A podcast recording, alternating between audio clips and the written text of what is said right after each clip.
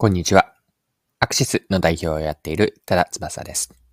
今回のテーマはアイデア術です。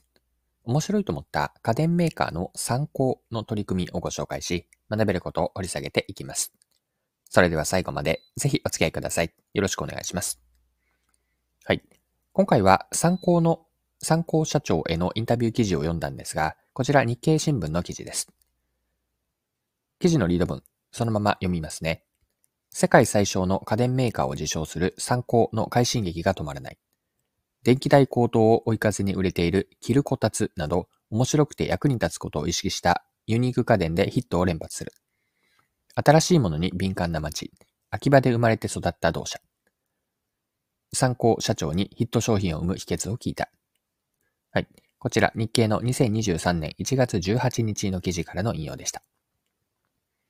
ヒット商品を生み出す全社的な取り組みが興味深かったんですが、毎週にアイデア会議をやっているとのことなんです。まあ、全社で毎週アイデア会議をやっていると。インタビュアーがよくネタが続きますねと聞いているんですが、参考社長は次のように答えています。読んでいきます。アイデア会議を毎週やっています。店舗の販売スタッフから経理、役員まで約ごじゅうにん全員が必ずひとつ以上提案しています。年間だとにせんけん以上。社内のネット掲示板に上げて、いろんな人がツッコミを入れたり、いいねと言ったり、そのまま商品化されるものはごくわずかですが、ゲーム好き、アウトドア派など、みんながそれぞれアイデアを持ち寄って精度は上がってきています。これに対してインタビュアーは、採用されたら報酬が出るのですかと聞いていて、社長はこう答えています。基準は売れたかどうかではありません。自社規格の商品として採用されたら A 賞でいちまんえん。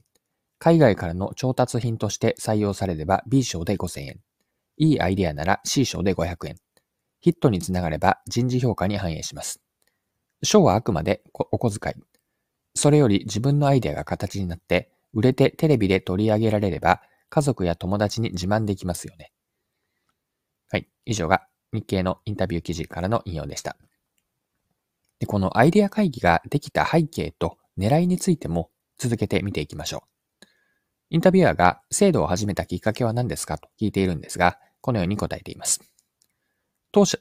は私一人でネタ出しをやっていましたが、ネタ切れになってしまって、どうすればネタが生まれるかと考えたときに、普段の生活の中での困りごとなどを商品で解決しようと。じゃあ困りごととは何か。普段から自分のセンサーを反応させるには、企画を出さなきゃいけないという状態まで追い込まれる必要があると思います。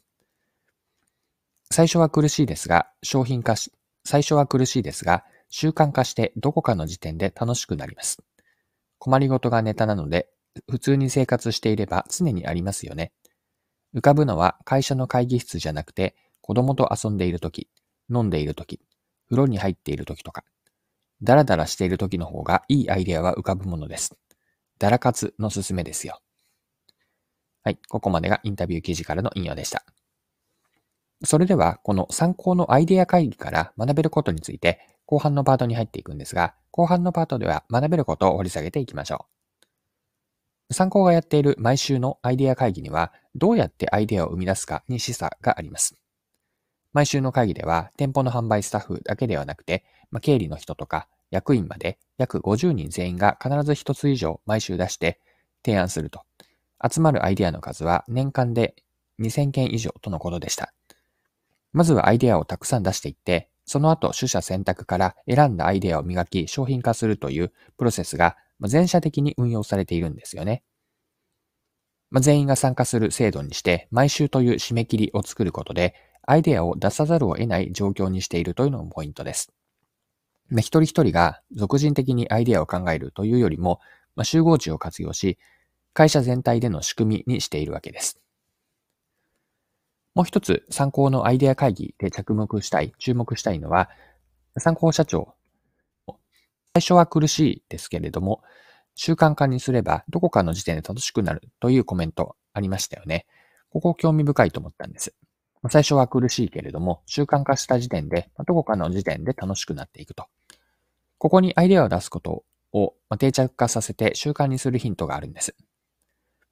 物事ができるようにプロセスというのは、次のようなこれから言うよんだんかいで進むのかなというのが今のコメントから思ったことなんですが、まず定着へのよんだんかいのひとつめというのは、方法を知っていると。こういうやり方をすればできるという方法論が分かっている。そしてにだんかいめというのが、やろうと思えばできている。ちょっとこう頑張ればできるという状態になっていく。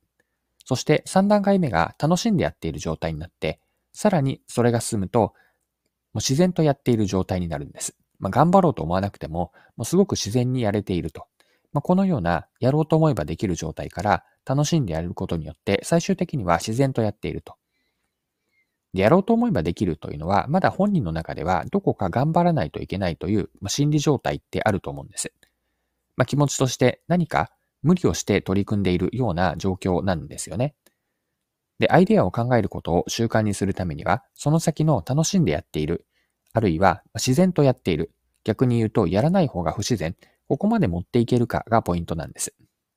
まあ、締め切りを作るとか、楽しめるような仕掛け、この両方があることによって、まあ、定着がしていくのかなと。